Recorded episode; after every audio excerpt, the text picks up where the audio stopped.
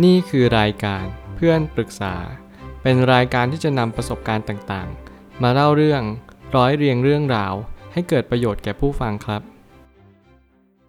สวัสดีครับ ผมแอดมินเพจเพื่อนปรึกษาครับ วันนี้ผมอยากจะมาชวนคุยเรื่อง หนังสือ Good Habits and Bad Habits ของ Wendy Wood หนังสือเล่มนี้มาย้ำเตือนเราว่า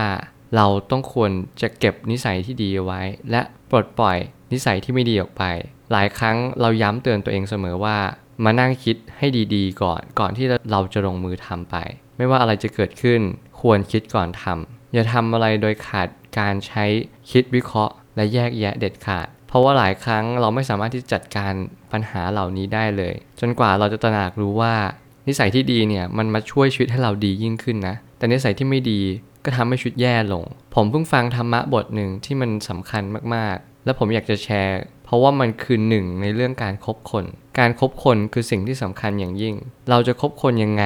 ให้ได้อย่างนั้น คบคนพาลก็พาลไปหาผิด คบบัณฑิต บัณฑิตไปหาผล เขาว่าพาลก็หมายถึงว่า คนไม่ดี ความคิดนั้นตรรกกะนั้นไม่ได้เรื่องเลย เขาไม่สามารถที่จะใช้ความคิดนั้นต่อยอดหรือพัฒนาชีวิตของเขาได้ แต่ตรงข้ามกับบัณฑิตที่เขาสามารถใช้ความคิดเนี่ย พัฒนาและต่อยอดความคิดต่อเขาได้ มันก็เหมือนนิสัยดีกับนิสัยไม่ดีเช่นเดียวกัน เราต้องเลือกคบคนก่อนที่เราจะตัดสินใจใช้ชีวิต ผมเลยตั้งคำถามขึ้นมาว่าทำไมถึงต้องสร้างนิสัยที่ดี และกำจัดนิสัยที่ไม่ดีออกไป เมื่อไหร่ก็ตามที่เรารู้แบบนี้ เราจะตระหนักรู้ได้ว่า การที่เราเก็บนิสัยที่ดีเอาไว้ มันย่อมเป็นประโยชน์ต่อตัวเราเอง เรารู้หรือไม่ว่าการที่เราใช้ชีวิตในแต่ละวันเนี่ยมันเปลี่ยนไปด้วยอะไรบ้าง บางครั้งมีแต่ความไม่ดีเต็มไปหมดเลย เราไม่มีความดีหลงเหลืออยู่เลยนะ แต่เราก็ใช้ชีวิตปกตินี่แหละ โดยที่เราหารู้ไหมว่าเรากำลังพอกพูนความไม่ดีในตัวเอง การที่เราไม่ทำความดี นั่นแหละเรากำลังไหลาตามกระแสโลก โดยอัตโนมัติ หลายวิจัยบอกตรงกันว่าการเปลี่ยนนิสัยคือการเริ่มจากการเปลี่ยนความคิด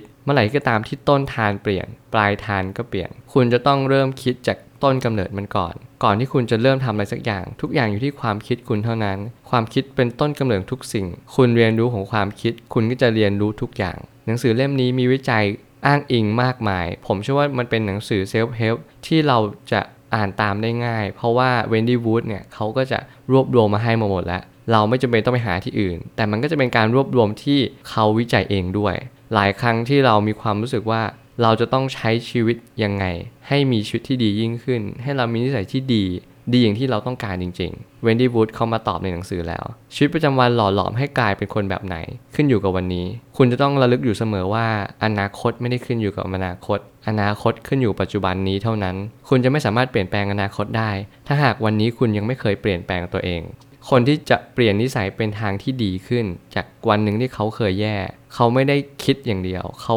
เริ่มต้นกระทำลงไปด้วย เขาพยายามสร้างมวลพลังงานที่มหาศาลมากในแต่ละวัน อย่างเช่น วินัย ความอดทน ความมุมานะอุตสาหะ พวกนี้แหละจะเป็นจุดที่สำคัญอย่างยิ่ง ที่ทำให้คุณได้ต่อยอดชีวิตต่อไป เราอาจจะรู้จักตัวเองกันดีแล้ว แต่หนังสือเล่มนี้มาสอบทานอีกทีว่า รู้จักจริงหรือไม่บางครั้งเราคิดว่าเรารู้จักตัวเองดีมาก แต่จริงๆ มันไม่ใช่แบบนั้นเลย เราจะไม่รู้จักตัวเองเลยก็ได้ เพราะว่าเรามีความรู้สึกว่า ฉันคิดว่าฉันต้องเป็นแบบนี้ หลายคนคิดว่าฉันต้องเป็นแบบนี้ผิดแล้ว คุณเป็นแบบไหนคุณว่าตามตรงเลย ว่าคุณเป็นแบบนี้นะ เมื่อไหร่ก็ตามที่คุณรู้ว่าคุณเป็นแบบนี้ คุณก็จะมีความคิดที่เปลี่ยนไป เพราะคุณรู้ชัดแล้วว่าการเปลี่ยนความคิดเนี่ยต้องเริ่มจากการที่รู้ว่าความคิดนี้ควรเปลี่ยนหรือไม่ควรเปลี่ยน ถ้าเกิดสมมติว่าคุณไม่รู้ว่าความคิดนี้ควรเปลี่ยนจริง ๆ คุณก็จะไม่มีเหตุผลที่จะเปลี่ยนความคิดนี้เลย เพราะว่าคุณก็จะมีความคิดอยู่ตลอดเวลาว่า เปลี่ยนทำไม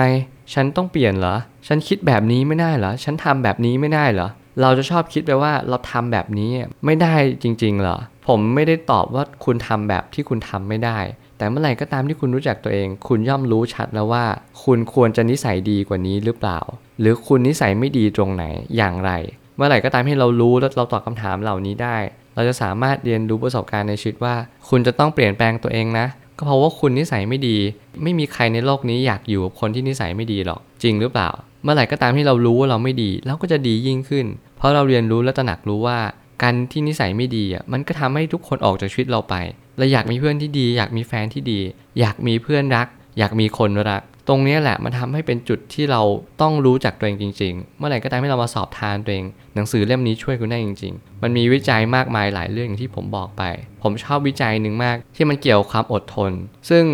การอดทนเนี่ยมันมีความสำคัญอย่างยิ่งในการใช้ชีวิตระยะยาว เมื่อไหร่ก็ตามที่เรามีความอดทนเนี่ยมันก็ทำให้เรามีความรู้สึกว่าเราจะใช้ชีวิตต่อไปได้มากยิ่งขึ้น เราจะคิดอะไรมากกว่าที่มันเป็น เพื่อที่จะเห็นเหตุปัจจัยว่า อดทนไปทำไม อดทนเพื่ออะไร เนี่ยการอดทนมันจะตั้งคำถามนี้ขึ้นมาโดยอัตโนมัติ เพราะว่าเราเลือกที่จะอดทนไง เราไม่เลือกที่จะปล่อยเลือดทิ้งมันไป และสุดท้ายนี้เมื่อสมองสั่งงานให้ทำสิ่งต่างๆ เราจะเรียนรู้สมองได้อย่างไร สมองเป็นสิ่งที่ซับซ้อนอย่างยิ่ง แต่สิ่งหนึ่งที่จะเรียนรู้ได้ก็คือ สมองทำงานตามอัตโนมัติ ตามวิธีที่เราฝึกมันยิ่งเราฝึกสมองไม่เป็น สมองมันก็จะฝึกเราแทน เพราะว่าสมองมันตั้งค่าอัตโนมัติอยู่แล้วว่า ให้ต้องการหาความสุข ให้เอาตัวรอด ให้กลัวอันตราย เพราะนี่คือสิ่งที่เป็นสัญชาตญาณลึกที่เราสะสมกันมานานมาก คุณจะต้องรู้เท่าทันสัญชาตญาณของมนุษย์ให้ได้ สมองมาสั่งเคมีมาต่างๆ อย่าเพิ่งเชื่อเคมีในสมอง เพราะว่าเคมีในสมองมันเป็นแค่ส่วนหนึ่งที่เราโดนเคลือบทาเอาไว้ ไม่ให้เราเห็นความจริงภายนอกได้ การที่เราไม่เห็นความจริงนั่นแหละ มันทำให้เรา บิดเบือนความเป็นจริงอย่างมากมาย และมันทำให้เราไม่มีความสุขในชีวิต ผมเชื่อว่าทุกปัญหาย่อมมีทางออกเสมอ ขอบคุณครับ รวมถึงคุณสามารถแชร์ประสบการณ์ ผ่านทาง Facebook Twitter และ YouTube และอย่าลืมติด Hashtag เพื่อนปรึกษาหรือ f r ร e n d t a l k ด้วยนะครับ